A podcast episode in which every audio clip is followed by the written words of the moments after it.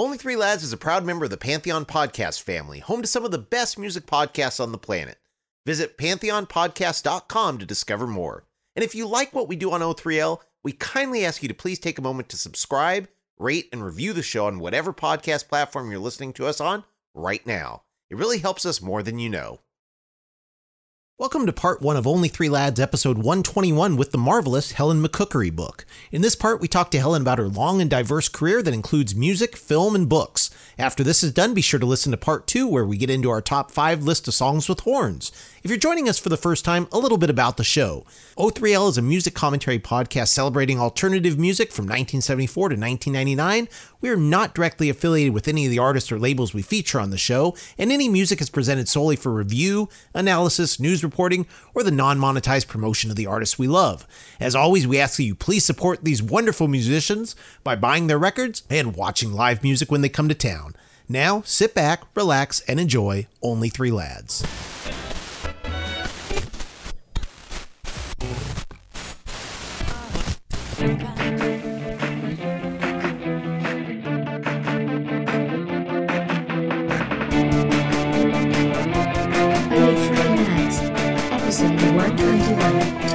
Songs with Horns with Helen McCookerybook, Part one.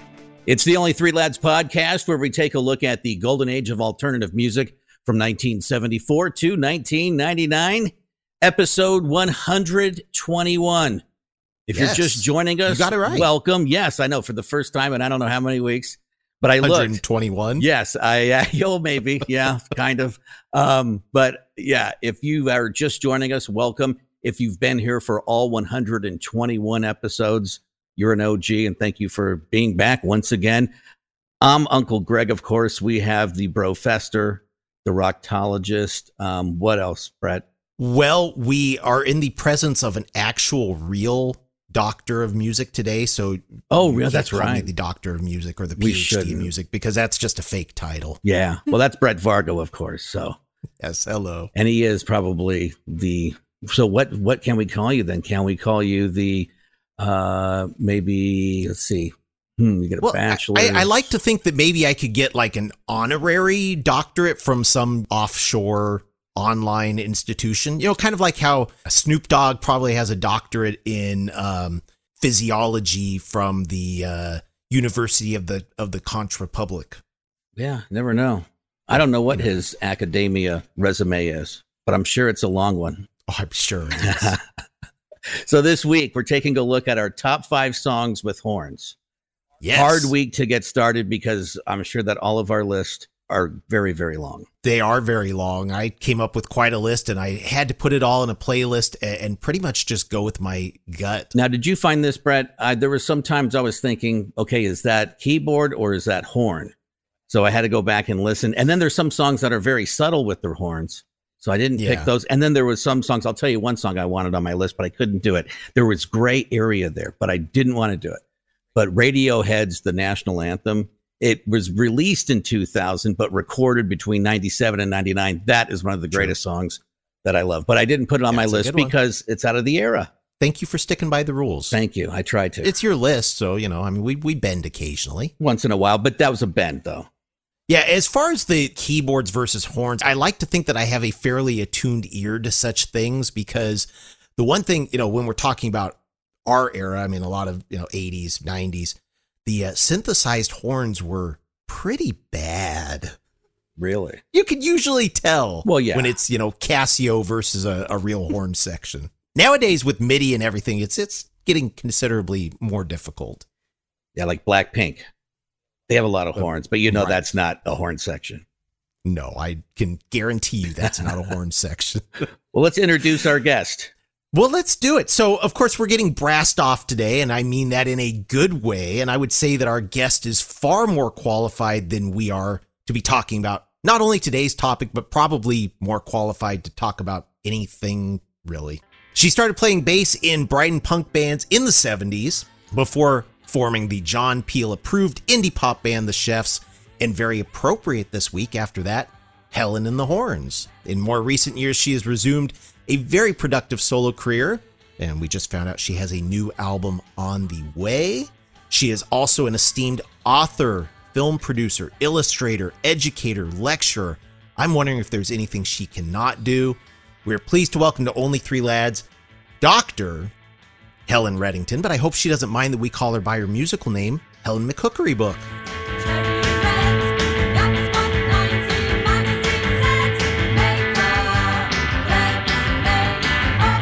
Welcome, Hello, Helen. Hello, and thank you very much for inviting me. And uh, you can call me whatever you like. And actually, as a person with in- imposter syndrome, I don't feel as though I've done any of those things that you've just described.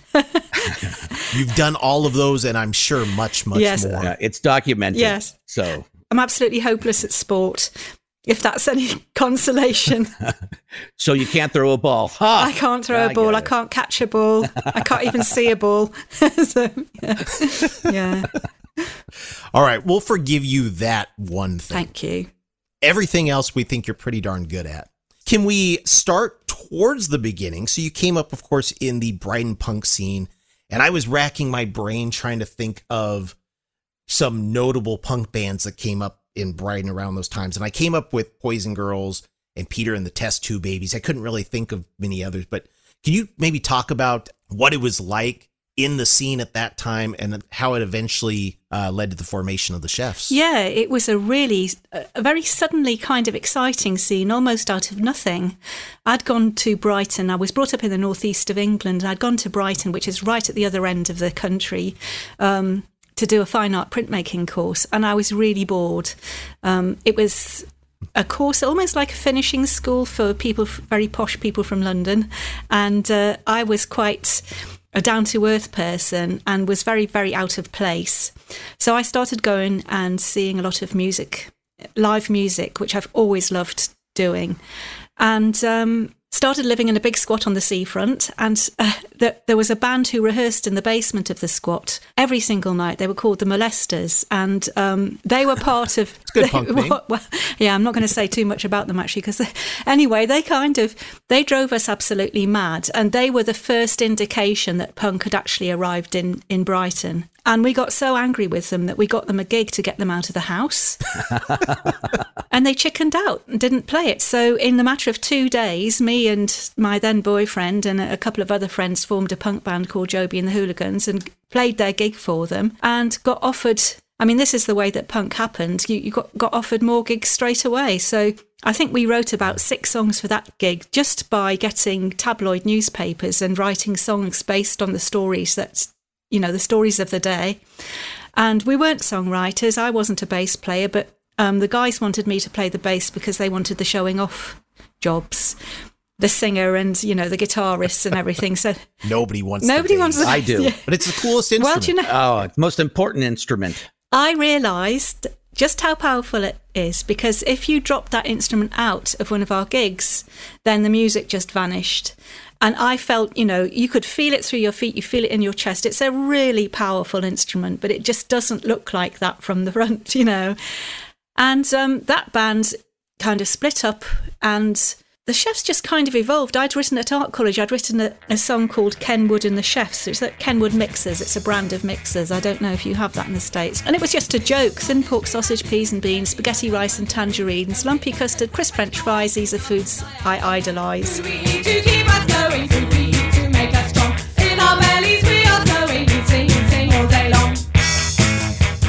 And the guitarist out of the band came round. He said, oh, I've, I've written some music for your song and I want to be in a band with you. And I was really shocked because I didn't really think of myself as a proper musician. I'd just been somebody who'd got up and played bass in a punk band and right. everybody else couldn't play as well. But what I hadn't realised was that I'd learned how to play in that short space of time. And, well, it was really flattering to be asked to form a band from scratch rather than by accident, you know.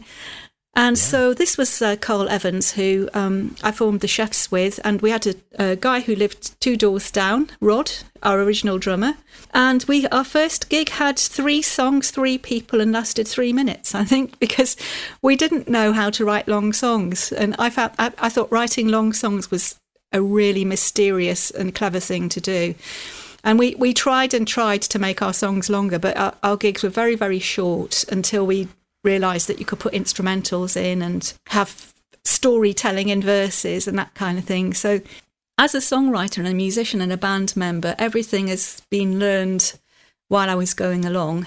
And um, the Chefs signed to the local record label in Brighton called Attrix Records, and we were the first seven-inch single that they put out. Well, it was an E P. It had four songs on it. Didn't get any airplay, but our next E P did, and that had a song on it called twenty-four hours that John Peel, uh, a very famous B B C D J who loved independent music and who started off or gave a big boost to the careers of a lot of indie bands, independent music bands, punk bands, Absolutely. Reggae bands. He had really eclectic tastes, and he loved it.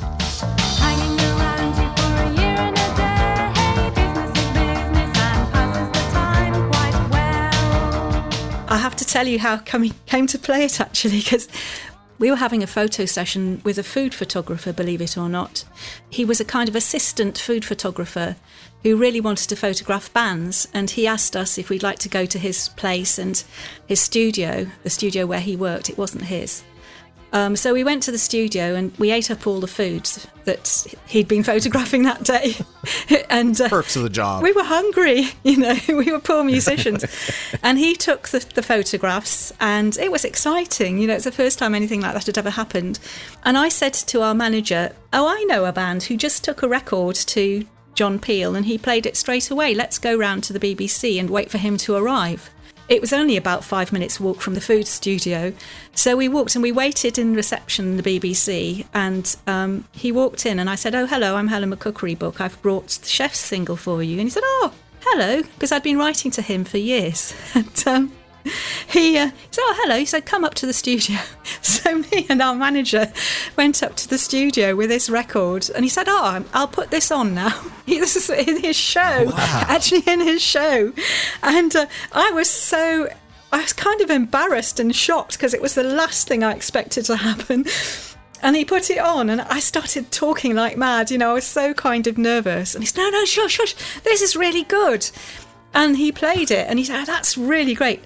And he played it and played it and played it so many nights after that. And some of the other Radio one D Js played it as well. They they liked the sound of it as well as the, you know, as well as the song. We had a very good drummer.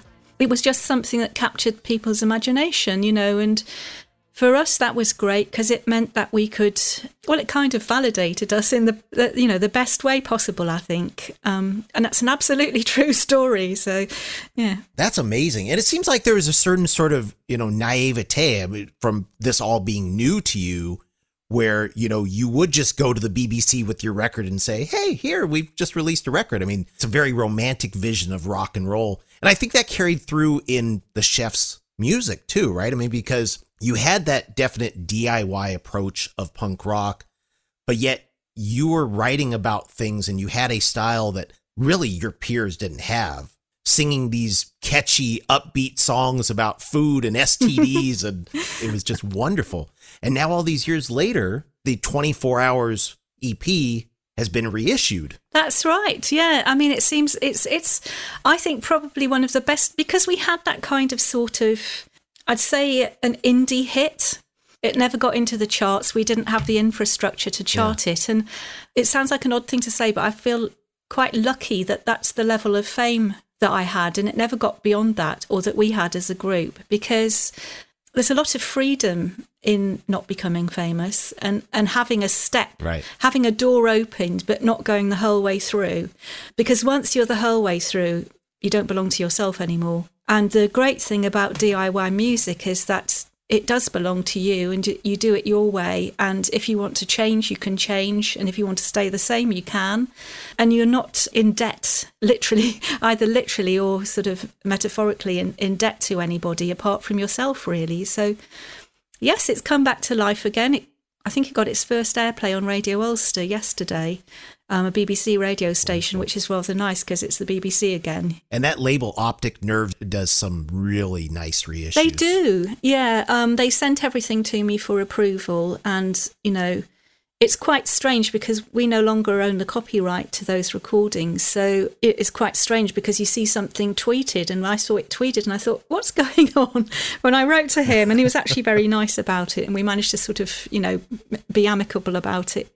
which is really important, yeah. you know. Now, with you not holding those copyrights, do you still get a percentage, or, I mean, do you still have some sort of ownership where you get composer fees, or how does that work now that you don't own it and like all of a sudden it's being put back out?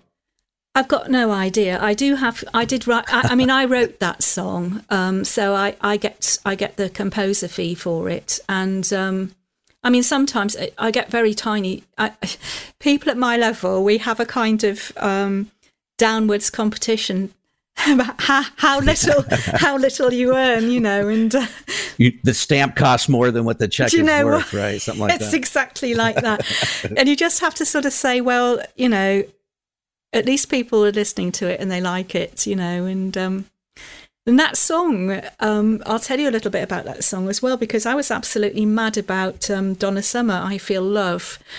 And I didn't realise that that's driving, da da da da da. I didn't realise that that was a machine. I thought that was somebody playing uh, playing an instrument. So I was trying to make something that sounded like a Donna Summer song, but using the using the sort of independent instruments, my very cheap bass and my not not very kind of experienced vocals and things like that. And and in fact, every you know everyone in the band knew that was what I was trying to do.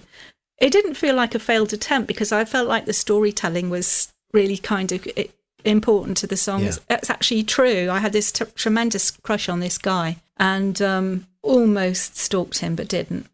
You know, and when you realise that you're not going to get the guy, then what you do is you write a song and you've got the song, you know, so you, it's a win-win situation kind of thing. But again, it was very kind of um, unplanned, you know, it was, we need a new song. I'd like to do something like that. So I'll write something like that. And some versions have got four verses and we had to lose a verse for one of the releases. But um, yeah. Can you define almost stalking? So you didn't have social media when you wrote this song. So did you like maybe like walk by his place of employment, would go by his house, would drive the long way to your house to go by his house? How exactly do you sort of almost stalk? Well, I mean, for a start, it was the seventies, so no employment, no cars. You know? That's, yeah, okay. But, you know, it, it, it wasn't that kind of time. But no, I would show up at his gigs and, you know, all that kind of thing. And uh, act surprised. Oh, you're here too? Wow. Yeah, well, the thing... I've done that too. Don't worry, Miss Helen. He, the thing is, that. He kind of liked it as well. I mean, he used to show up at my, my house. There was a, there was a, the Buzzcocks did a gig in um, Brighton. It, it was almost a riot at that gig. I didn't go to it. I, I didn't really have enough money to go out. So I had, you know, apart from being in a band, that was my night out. But their equipment got kind of, so this is why I'm not going to tell you what his name was. Their equipment kind of got stolen. And I know various people who, you know, took amplifiers away and things like that.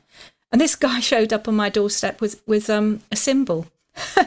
And uh, at midnight, and I, you know, that's a very strange way to conduct a relationship, I think. You know, I wasn't quite sure what it meant. So yeah, nothing really, nothing really came of that. Well, it was a musical instrument and a souvenir all at the same time. I think he deep down inside did like you too, Miss Helen. I think he might have done, yes. And um, yes. But sometimes it's best just leaving these things in the air, isn't it? I think exactly. Well, the statute of limitations, at least in the U S, would be up. I don't know in the U K how long those last, but usually it's seven years here in the United States. Okay. Yeah. So don't worry. I won't worry. He's not going to get in trouble. No. Yeah. All right. Of course, we're talking about songs with horns. So after the Chefs, then you formed Helen and the Horns, which is absolutely truth in advertising, because that's pretty much what it was, right? That's right, yeah. Can you tell us what the impetus was for that project? Yes, I wanted to have a cowboy band. I really liked Ennio Morricone. I liked the sort of atmosphere in that, in, in his music, those, you know, those um, Clint Eastwood films. And mm-hmm. uh, I wanted to kind of go in a different musical direction. And um, so I'd already written... Um, a couple of cowboy songs with Carl from um, The Chefs, but we just decided to split the band up. And so I took my songs and I got introduced to Lester Square from the Monochrome Set, who was taking a sabbatical wow. from the Monochrome Set. And I, I sang my songs onto a cassette and gave them to him and didn't hear from him. And then at the Notting Hill Carnival, I heard this voice going, Helen, Helen. And it was his girlfriend. And um, they were there together, and and she said, we love your songs, we've been singing them. And oh so I started rehearsing with Leicester Square and a drummer called Mike Slocum, who now plays with the Monochrome Set, actually. So we were rehearsing these cowboy songs. We did one gig And then the money ran out, no money to pay for taxis to get the drum kit across town to rehearsals or anything like that. So I said, why don't we, um, I'll just find a horn section and rehearse, because I want it to sound like Ennio Morricone. I want that trumpet sound and everything. And when we've got the songs rehearsed together, then we can put the whole band together, and, you know, then it's worth spending that money on the drum kit, because I think the horns is going to take a while. So I started asking yeah. around, trying to find horn players, and I, I I saw a band with a trombone and sax, and I sort of said to them, oh, I'm looking for a trumpet player. And they said, oh, we don't know anyone, but we'll play trombone and sax for you. And it seemed like such a positive offer that I yeah, said yeah. yes. And um, so I started rehearsing the songs with them, and um, the Monochrome Set actually gave us a gig. And by this time I'd swapped a guitar just for rehearsal purposes, because um, Lester Square had been playing guitar in our in our cowboy band, in our Ennio Morricone band. And the Monochrome Set offered us a gig at, at a polytechnic, and we played our songs and we went down really well. And uh, the horn players just said, well, what's the point of having anybody else if we, you know, if we can play and people can really like us anyway, we might as well just carry on like this. Right. So I just said, oh, yeah, all right then. Well, I always heard in my head a trumpet player. So we used to have session trumpet players playing to complete the horn section. So we would trumpet, alto sax and trombone. They came, they saw, they never looked again. They won't be back. We've waited here in vain. Our open face. And we somehow, because we didn't have drums to sound check or anything like that, we ended up on the bottom of the bill at so many gigs because we were easy. We were a fast sound check. So, you know, we'd be doing punk gigs. We'd play to a thousand people at this really well-known um, punk venue at Warwick University, and they were all pogoing. And then just a few weeks later, we were playing to, um, it was uh, the Café Royal in Piccadilly. It was a kind of graduation ball for medical students from King's College who were all waltzing around, wearing their taffeta dresses and their dinner jackets, wow. the same music.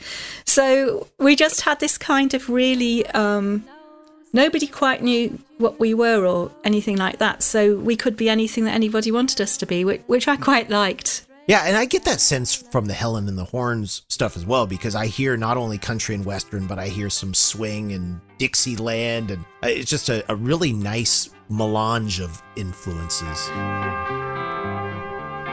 She met him on a northbound train, dreams are made of this, eyes met eyes. I mean, I realised this morning when I was thinking about doing this, my, my dad had a Herb Alpert L P, which he used to play constantly. He absolutely loved it. And it's really, really, really cheesy music, but it is so joyful. And I think that just gave me this idea that anything to do with brass was going to be really, really interesting and intricate and really, really, um, I mean, you can create so many moods with a very, very simple section. Yep. And um, it, it was Spanish Flea that was my dad's real favourite, you know. Oh, yeah. Spanish Flea is one of my favorite recordings of all time. Yeah, actually. it's it's great, it. isn't it? You know, and it's just like... You know how many is. times I listened to Taste of Honey making my list? Oh, oh yes, that's, that's too, another yeah. good one. Yeah, I, yeah yes. it's very... I mean, there's lots of great, great, great Tijuana Brass things. And actually, I even had a copy of these, this guy's In Love With You, which when I was a teenager... That was the boyfriend I wanted. And I've still got that seven-inch single, and it's completely worn out. It's so crackly because I played it over and over again, imagining, you know, this guy. I had no idea what Herb Alpert... I mean, you couldn't really see from the covers of the album that Dad had, but, you know, I imagined he was this fantastic boyfriend type, you know, and um, it, it was very, very romantic. And I just think those th- those records are just so... positive, really, and entertaining and clever in the best sense of the word. They're, they're really, really well arranged. Really well arranged. Absolutely. Well, you know, Miss Helen, you were talking about um, your love of the Clint Eastwood movies. Have you ever heard Muse, Nights of, I think it's called Clydonia? No. That's a song from Muse, which I think you would like yeah. if you like that Morricone stuff, because yeah. that is straight. Have do you, Brett, have you heard that song? You know what I'm talking about? I have. Doesn't that sound like it would be the same vein? Yeah, it's it's one of the better Muse songs. Yes. I was just thought I'd throw that at you. Well, that's really interesting. I, at the moment, because I've just I've just decided to leave my job, and so I'm going to spend the next year listening to all the music I've missed, because I, I work because I work in a university. One of the things I teach is songwriting, and so some some years I've been listening to hundreds of student songs, and it's made it very difficult to listen to new music because my list my ears are worn out. You know? Sure, I bet. You know? And do you find that you're very analytical then after like listening to all these songs and probably critiquing them, that now when you hear a song on the radio, it's like, hmm, I would have done a little something different with the bridge? Or not so much that. It's more to do with um, with artificiality and ah. and mm. um, authenticity, actually. And some really, really artificial music I really, really like. And, and the music that I really don't like is m- music that is pretending to be authentic and it's not. And I feel like I've got a very, very good radar for fakery, you know. Like, yeah. I, and, and one of my favourite things is, I mean, I go to see a lot of live music, and one of my favourite things is to see starting out bands who aren't quite sure how the music slots together yet, and they haven't polished it, and it's like a it's like a raw diamond or something, and that is just great to see, you know. Because it's real. Because it's real, yeah. Now, do you find your students that since they're, you know, university level, that they can be honest, or maybe they haven't found themselves yet to be authentic and honest with themselves? Because it's really hard to do that at any stage of life, but especially when you're young and you're trying to impress others. Yeah, I, I think actually in ninety-nine percent of the cases, I think they are really honest. Um, I think that, um, you know, the music does sound really authentic. And I think it's probably... Um, because we spend a lot of time talking, and sometimes it's because they're quite angry with me. I ask for that honesty, and they think that they can put, sometimes they think they can put some chords together in a particular order, and they can sing very well over the top, and that, that song sh- should be given a, a high grade because they've done that. But to me, that's very mechanical. And, um, the whole time I've been doing this, I, I've wanted people's hearts, you know, and I've wanted them to, uh, be, and I think sometimes they feel, oh, if we do this at university, we'll never be able to do it outside university. But I think people are whole beings, and I think they can do something really, really good for their university project, and the next thing's going to be even better. And I think the more you give to your songwriting and the more risks you take in your songwriting, the better your next songwriting period is going to be. You know, I think it's when you hold stuff back and you think, oh, I don't want anyone to hear that. Well, what's the point of that? You know, what's the point of right. what's the point of clutching your clutching everything to yourself? You have to, even if you're an introvert, you have to turn yourself inside out and say, this is what I've got, you know. So what what would you tell a university student, like what's your advice to start writing a song? What would be a perfect song to you? Perfect song. Um, a song that's triggered by something that maybe a news story you've seen, a book that you've read, or a film that you've seen, that makes you think a lot of different things. I mean, lots of people write love songs. Writing a good love song is really, really hard. It's really hard because... getting the language, finding new ways to say things without going right out on a limb. It's very, very difficult, matching the mood to the words and things like that. And almost the easiest thing is to take a step away from that and say, what was the best book I read recently? Or what was the best film I've seen recently? What is it in, in what's happening in the world that I care about? And writing about that, because it focuses your mind and you can pull words and descriptions out of those things that fit with that idea. And it's almost like tricking yourself to do something that you hadn't expected to do. And I think that's a really good starting point um, for people. Have you had a student who's a super fan of, of your work? Yes, although they're quite kind of subtle about it. And I mean, I think they know that it would be quite difficult. Actually, because I've got two different names, I tend not to tell the students what the other name's doing. Ah, okay. So, so I'm, I'm, you know, that awful lecturer called Helen Reddington. You know, then, separate church and state, so to speak. It's a bit like that, yeah.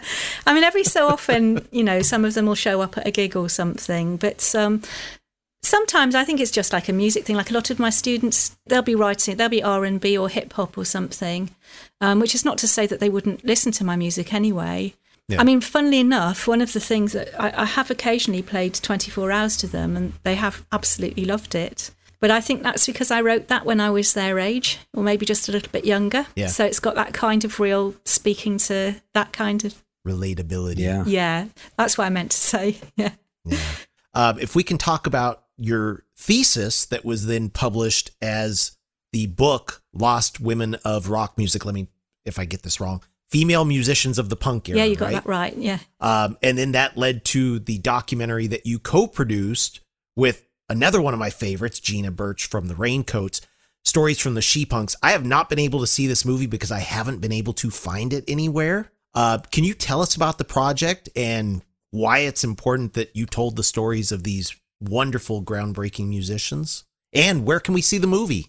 Well, so... It originated, I, I went and did an M A when I was about thirty, and that was the first time I'd ever seen academic books. I didn't even realise they existed. You know, my art college degree was really not academic at all. And I thought I was very clever, and I got the shock of my life when I went to do an M A and saw academic books. I thought, this is really great, because there are all these cultural studies books, and I thought, I'm going to find, I'm going to read about bands like the one I was in with, you know, punk bands with women musicians in. And there was not a single book in the library. Big library, lots of books on punk, no books about female instrumentalists. And um, it just made me really angry, actually, really angry. And that was an experience of being written out of history. And I thought about it and thought about it. So I thought, I know, maybe I could do a PhD. And I applied to two different places, but again, it was a money problem. I had two really young children by then, and I could not afford to pay for a PhD. And then, after two attempts, I managed to get a job at the University of Westminster, and they actually wanted a person who'd been in a band um, on their staff, because their staff were mostly session musicians, although Michael Riley from Steel Pulse was working there as well. So that was great, because we were friends wow. already.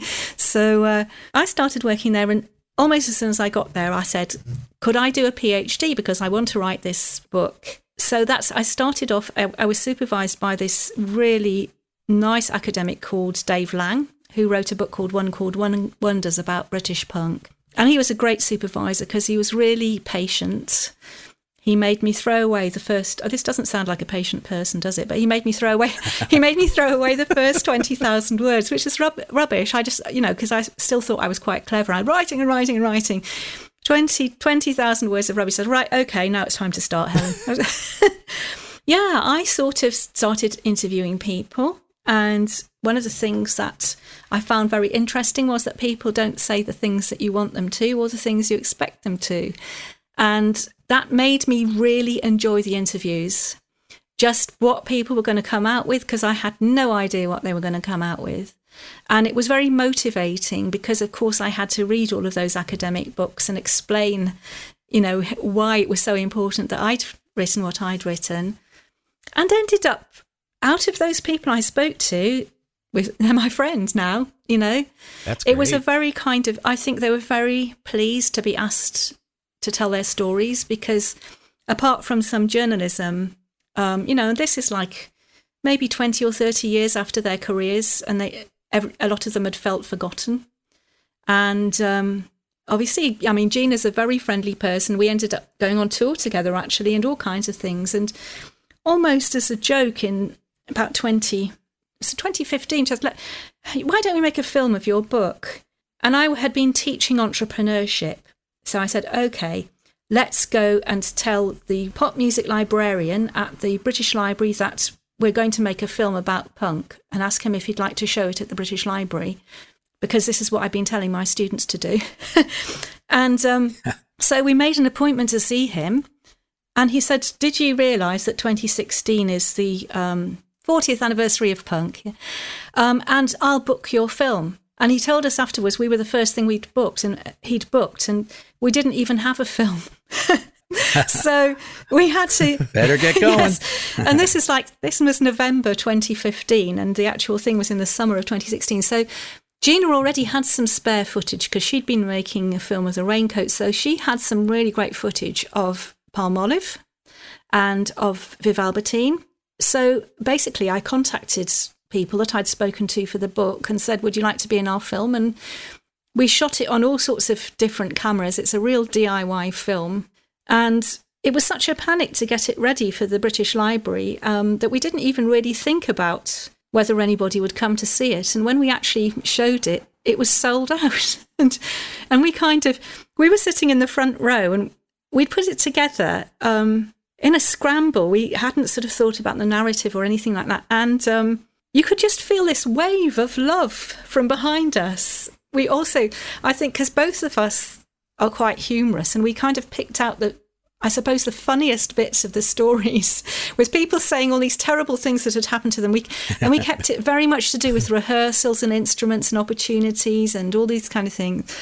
And um, it was just absolutely amazing. And then at the end, I can't remember when we thought of it. I think it was just before the gig. We thought, shall we all sing Oh Bondage Up Yours at the end? So I got my daughter to do a blackmail writing kind of um, a lyric sheet. When we got to the British Library, their sort of events guy said, oh, do you want this photocopied and put on every seat? And I, yes, you know. And um, so Zoe Street Howe, um, who'd been playing drums, she's an author in her own right. She wrote the book um, Typical Girls about the, the slits. And um, so she is a drummer. And I took some drumsticks down. We hadn't asked her. And I said, you know, will you play drums? And, and I got a box from behind the bar. So she played a, a, drums on the box. A, a friend of ours called um, Terry played guitar. And um, I played, I can't remember, I think I played guitar. Gina played bass. Um, we got um, Jane from the Modettes and Tessa from the Slits to sing. And a friend of mine called wow. Karina Townsend, who I work with, I said, oh, can you can you work out the sax part? And so she did. And so we all got up at the end and sang Oh Bondage Up Yours. And the audience all joined in and people sort of ran down and danced. And it was just a, a really fantastic celebration of, I mean, all their events were really good at that. But, but I felt like ours was the best because it was the most fun, you know? Yeah, that is so cool. Yeah. Does a recording exist of that? Um, there is, um, one of my daughters filmed Oh Bondage, the Oh Bondage Up Yours. So I think if you search for Oh Bondage Up Yours in the British Library, um, I think you can find that. Um, and uh, regarding the film, we um, we had a license, because it's to do with song copyrights, and we had a license for the song Oh Bondage Up Yours and for a couple of the other songs we used in the film, which we didn't realise that it would have a life, I suppose. And the next year, twenty seventeen, it was picked up by an organisation called Doc and Roll that shows um, rock and roll documentaries. They they they find really great documentaries, and so we travelled with it. One of one of us or both of us travelled with it. Sometimes we played some songs, and sometimes we just showed the film and talked. And Scotland, we went to Belfast, we went to Bristol, Brighton, um, and then suddenly the copyright in the songs ran out, so we couldn't show it anymore. So we've just um, decided to kind of revive it. We're showing at the Punk Festival Rebellion next weekend. And we decided that we'd write our own music for it. And we were mucking around. Uh, me and Gina were mucking around and I was playing guitar and she was playing bass. And we flipped the chords of Oh Bondage Up Yours. And I recorded, she recorded it on her iPhone. And um, I was doing some gigs with a band called The Girl With a Replaceable Head. And they had Lindy Morrison from The Go-Betweens playing drums for them. Yes. Yes. I wanted to ask you about that because I'm a huge Go-Betweens fan. Before Lindy went back to Australia, I said, oh, Lindy, would, will you play drums on one of the tracks on one of my album? And I took this iPhone recording into the studio and I said, oh, just play on this as well. She said, oh, yeah, all right then. And she played on it.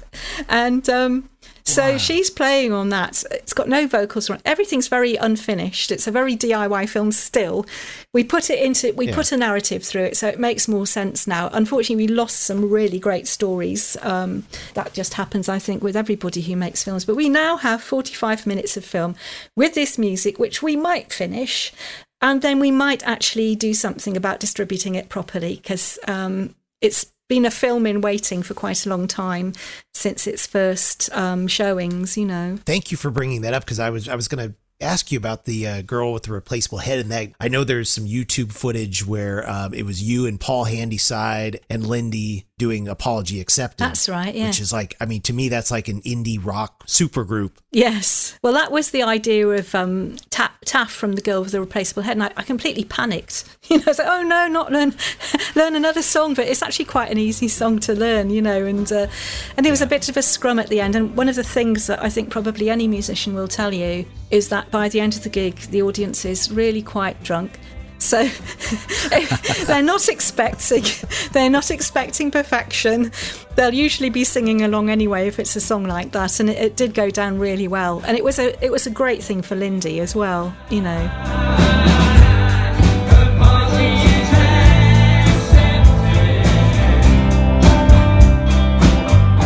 I think she really enjoyed herself. She's just such a great inventive drummer. She is, and um, she's also a great person. I mean, she does all this campaigning for, uh, you know, Aboriginal people in Australia. I travelled back from Brighton with her on the train, and she has got such an interesting life story, a really interesting life story. She's got a lot of dignity as well, because she doesn't dig into bad things that have happened into her life. She just is purely heading forward, and, you know, and we had a really strange thing in common, actually, that both of us really like living alone. We both talk to our houses when we get home, you know, which uh, I've never met anybody like that, you know. So, yes. Yeah. And have you read Tracy Thorn's book, Rock and Roll Friend? I haven't. No, I knew about it. Um, I've read Tracy's other books. I've read. I, I really love the Naked at the Albert Hall book that she wrote, um, mm. because last year I was it last year. Last year I published a book about um, recording female recording engineers, and um, I, I just thought that'd be very interesting to read. So I was trying to read everything where people were writing about voices and themselves and being a female and everything, and I read her first book as well, um so I haven't read that book yet. A- again you know, having to read books for work is kind of now yeah. I've got this massive list. I've got actually a huge pile of books, you know, that I've got to I haven't got to I will enjoy reading, because they're not actually feeding into teaching, they're actually reading for pleasure. So I'm really looking forward to reading that. She's a very good and engaging writer, and uh what you said about Lindy and really not being one to dwell on the past a lot, or, or think about the negativity of the past. I know Lindy was very cautious to say, these are not my words. This is Tracy's telling of my story. Yeah. So it's a very good book and very highly recommended. Yeah. And you had mentioned the book you wrote about, that's another one that's on my list. I actually have it on order. She's at the Controls, about women behind the boards in the recording studio. I understand that you were just nominated for an award for that book as well, so congratulations. Yes, I mean, that that's uh, that was another thing I found out on Twitter. The things you yeah, find yes. on Twitter. Um, but it's a great thing. I mean, that book took me ten years to write, because I've got two daughters. They're grown up and everything. But, you know, you have a life, and I was teaching. Sometimes I've been teaching at two or three different places. And it's quite a sort of, it could be a contentious idea that having men processing women's voices all the time is borderline creepy, actually, you know. So um, I had to be very careful about how I worded it and how I researched it and whether it even mattered, really. Um, and I, I went all over the place to try out the ideas to conferences. I went to Scandinavia and I went to Vienna and, and lots of places. If you go to conferences and you talk about your ideas, and people give you really, really straightforward feedback. So if they don't like it, they tell you really, really in a forthright way. And if they do like it, they often give you um, really helpful suggestions.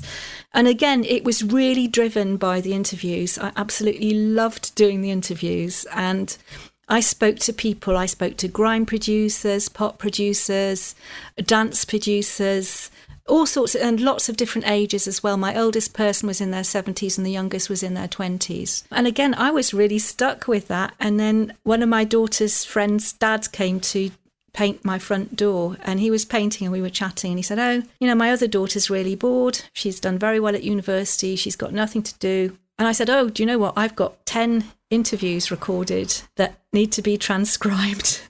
And I'm very, very slow, and I'm dyslexic. And if she'd be willing to do them, I can't pay much, but I can pay a little bit.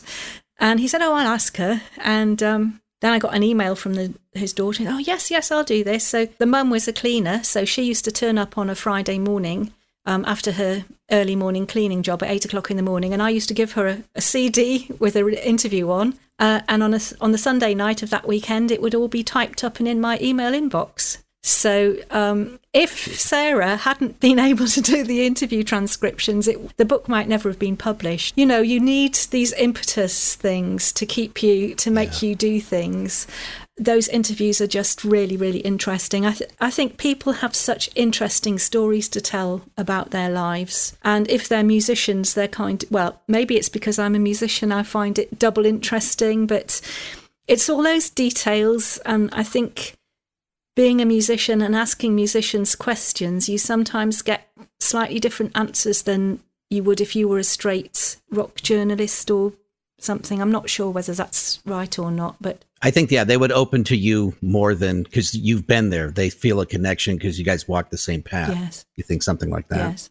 And I think, you know, one of the, th- the first things you learn is do not tell them about yourself, because otherwise you come with this recording and it's all you blabbing away about, oh yes, I this this is not interesting. I want to know about them, you know. So I learned that early on, that, you know, when you're interviewing somebody, it's not about you. It's not a friendly conversation. It's actually about you asking them things. And it's, sometimes people find it quite difficult to tell you things, but it's working out the right questions to get them engaged in in telling you what things. Well, have you noticed Brett has done a great job at this with the interview with you? You're the professional interviewer, you know, radio guy, Greg. I'm just a music nerd. So, I mean, I think, you know, that's kind of our approach too, is, I mean, we are very genuine in our love of, of music and the creative process and the music we talk about on this show. So I'm far from a professional interviewer, but I just love listening to the stories. I think it's the curiosity, like like what Miss Helen was talking about, how to write a song. That's what I'm curious, is how did, how did she get there? Mm. 'Cause somebody listening can then get there too. Yeah. And I know that right. she's, you know, been there, does it, is doing it. And again, look at her resume. She's done more probably within two weeks of her life than I've done my whole life thus far. Well, I got to tell you, I've been writing songs for thirty-five years and, and I've picked up quite a few tips from Helen just in the uh, last thirty-five I, me too. Years. I'm writing it down. Yes. Each of you are going to go write a song at the end of this. That would be an absolute perfect result for me. I'd really oh, like no, that. Yeah, see, yeah. All right. This is what I wrote down. People don't say what you want or expect them to. Yes. Sounds like a good chorus. Um, yeah, I'm going to try and, that's what I'm going to try and do. I'm going to try and mold that into something. That's a nice long song title oh. as well. That's that's a country song title. Yeah, country or, or a Morrissey song title, either way. Almost, yeah. Yes. And I live in yeah. Phoenix, Miss Helen, so country music, here we go. Yeah, so. Yes. I only had one more thing jotted down on, on my list of things to ask about. And this was another thing that I saw on Twitter, that you are contributing a song to an upcoming Kylie Minogue tribute album. Oh, yes. What song are you doing? Because I'm also a Kylie fan. So the guy's been really decent. He's let a lot of us do Can't Get You Out of My Head. There's going to be so many versions of that. It's kind of, you know, that is just the perfect song, Can't Get You Out of My Head, because it's got so many yeah. hooks. The title is all about hooks. Books, isn't it? And also the people who wrote it, Rob from the band Mud, who is like my ch- a childhood band of mine, and Kathy Dennis, who is just a great songwriter, and the two of them, and then Kylie. It's just an absolutely perfect song. I can never get tired of hearing it, you know. And I was very limited. I, I wanted to do something electronic just for fun, and I, I, actually I couldn't, because none of the things that I wanted to I wanted to use household appliances, and they wouldn't they wouldn't they wouldn't play, you know. So I ended up doing a it's a kind of a electric guitar picky version of it that kind of goes a bit wonky halfway through. So and I, my, my nightmare is that we've all done exactly the same thing.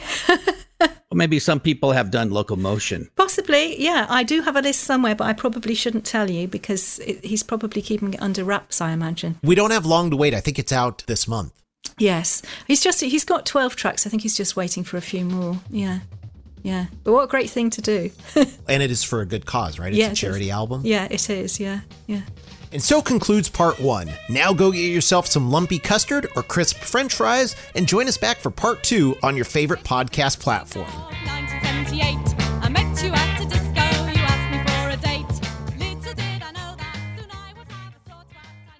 The theme music is Frequency, written and performed by yours truly, Brett Vargo. Any other music in this episode is presented solely for purposes of review, examination, and news reporting. If you like what you hear, go to your record store and pick up the L P, C D, cassette, or eight-track, or stream it if you're one of those newfangled fancy pants. If we're lucky enough to still have these artists with us, go out and see some live music. For the latest updates, join the O three L community at facebook.com slash only3lads. We want to hear from you, and while you're at it, click on the Shop Now link for the coolest threads. Until next time, thanks for listening.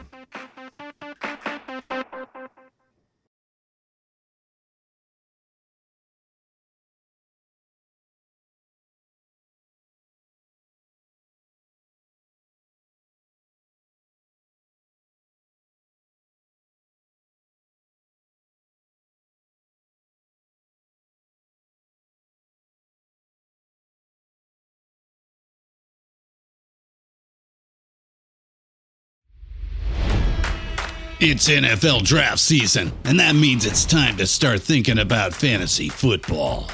fantasy points dot com features industry-leading experts and prognosticators using proprietary hand-charted data to help you score more fantasy points. fantasy points dot com is the place to go for whatever kind of fantasy football you play. Whether you play fantasy football, daily fantasy sports, or do a little bit of everything, Fantasy Points has the meticulously researched content to guide you to victory. And why wait for the fall? Fantasy Points also covers the new spring football league, the U F L. Join the guru, John Hansen, Scott Barrett, Joe Dolan, and other massive names in the fantasy football universe with an exclusive offer. Use code Pantheon for fifteen percent off any Fantasy Points package, including the all-in package, with access to every article, tool, and data nugget that Fantasy Points has to offer. That's fantasy points dot com and code Pantheon for fifteen percent off at Fantasy Points. fantasy points dot com. Code Pantheon. Score more fantasy points.